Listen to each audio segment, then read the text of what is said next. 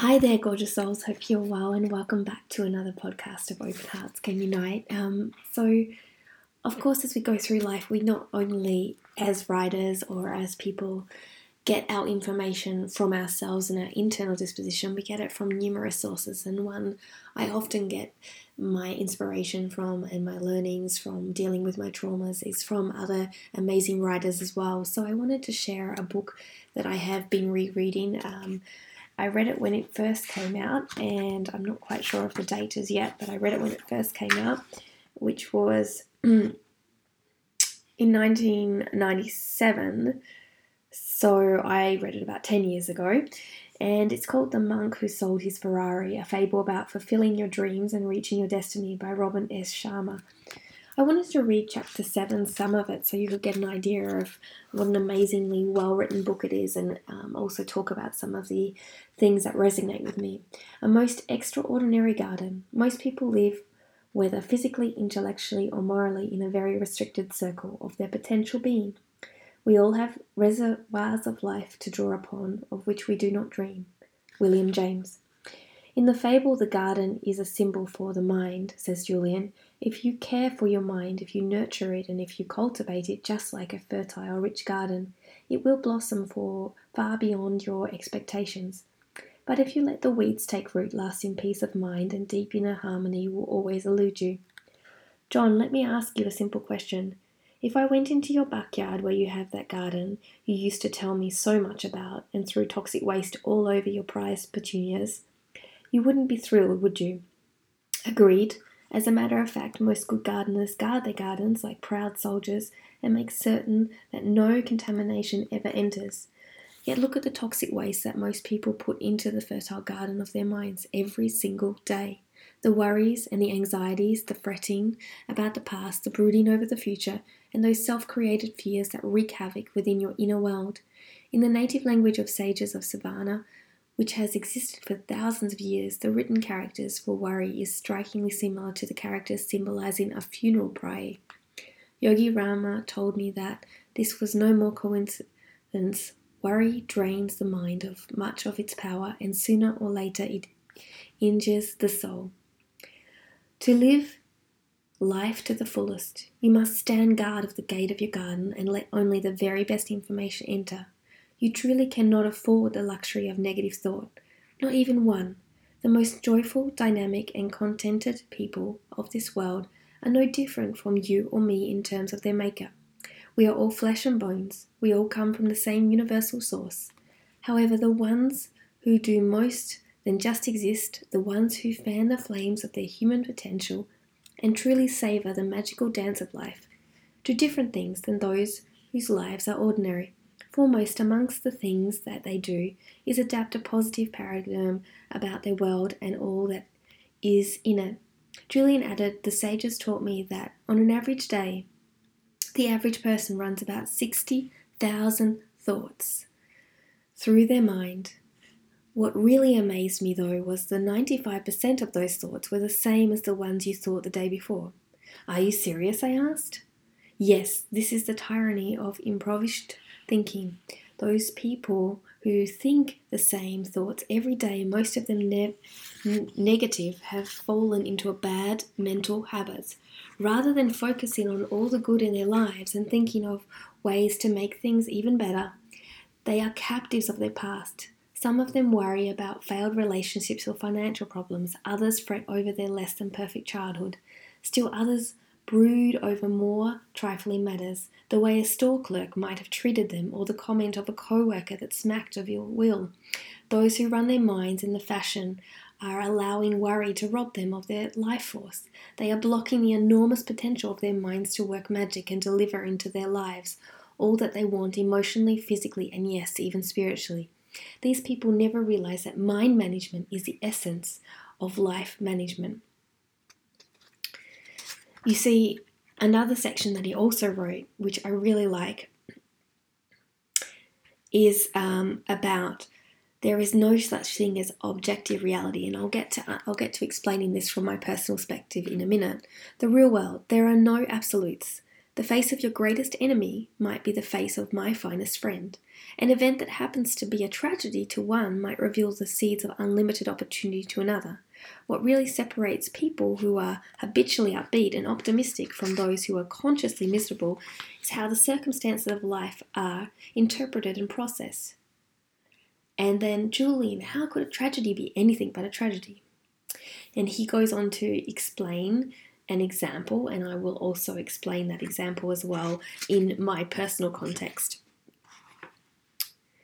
He also goes on to explain that there is and there are no mistakes in life, only lessons. There is no such thing as negative experience, only opportunities to grow, learn, and advance along the road of self mastery. From struggles comes strength. Even pain can be a wonderful teacher. And again, pain, I protested? Absolutely. To transcend pain, you must first find experience it. First experience it, or to put it another way, how can you really know the joy of being on a summit of a mountain unless you first visited the lowest valley? Get my point? To savor the good one must know the bad. So, going back to the beginning about the gardens, it's so true. A lot of us don't realize that we have our own internal world and it's a garden. We can place it as so for an imaginative purpose. And we often sow seeds of weeds in our gardens with our negative thoughts. And what that creates is this challenging disposition that we're all, oh, I've got to go to work, um, you know, I've got to lose weight. It's too hard. It's too hard to eat healthy. My kids are annoying me.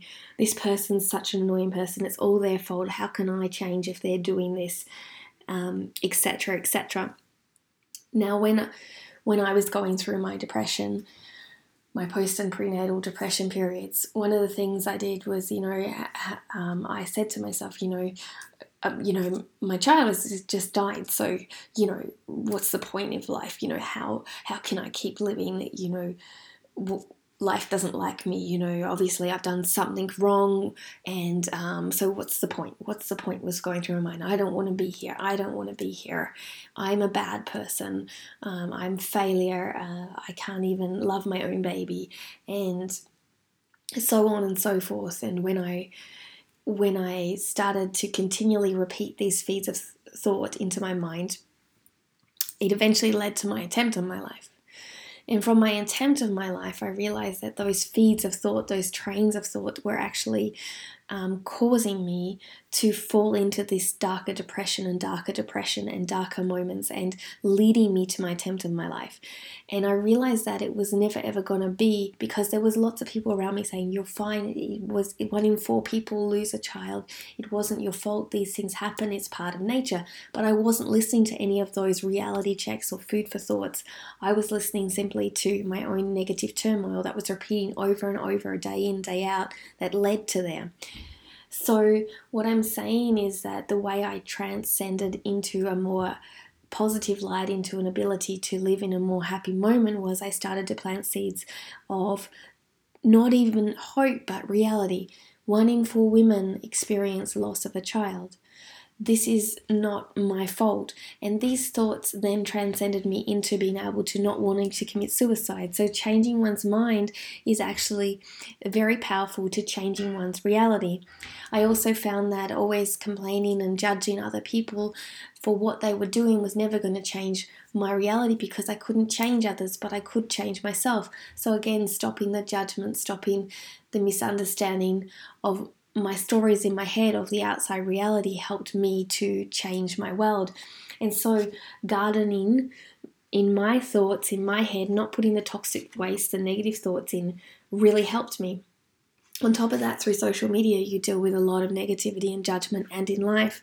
And I've came to realize that many of the people that were hurting me, many people actually loved. So it was all about perspective and energy and and it wasn't about good or bad. It was just that this experience was objectively in my world an experience that was negative or was hurting me, but in someone else's world, they'd been able to get back up again. They'd been able to see that it wasn't a bad person, it's a bad experience, and this is what's happened in my terms, but I can let it go. So, working on planting seeds of reality, understanding that it's all objective, it's all about perspective, that uh, losing a child can also be a possibility to remembering how precious life was and honoring life even more. That a negative person in my life was actually not a bad person, but a person that triggered me to learn to heal better, the person that triggered me to learn to work on myself rather than working on the projection of the outside world. And so all of these things encompassing started to put it into perspective, including that there are no mistakes. Once I really gathered that that there are no mistakes, I really started to see that it was just a learning curve. It wasn't a hitching post, it was a guidepost to make better tomorrows, to become stronger. Because I could never ever become stronger if I didn't work through my challenges. I would just continually break and I wasn't breaking, I was becoming, so changing my words again. And as it's clearly stated, you know, learning to do a push up, walking up the hill, learning to do a handstand was all about becoming stronger. It was all about becoming stronger so I could enjoy the view. So here's a great few food for thoughts in this book. I mean, this is only a very small, small section that um, just really gave me insight into you know, things that I had been working on and great ways to put it for you guys. I'll leave you with one final thought. When you are inspired by some great purpose, some extraordinary project, all of your thoughts break their bounds. Your mind transcends limitations. Your consequent your consciousness expands in every direction and you find yourself in a new, great and wonderful world. Dormant forces facilitate or faculties and talents become alive, and you discover yourself to be a greater person than you ever dreamed yourself to be. So I hope you enjoyed. Highly recommend this book.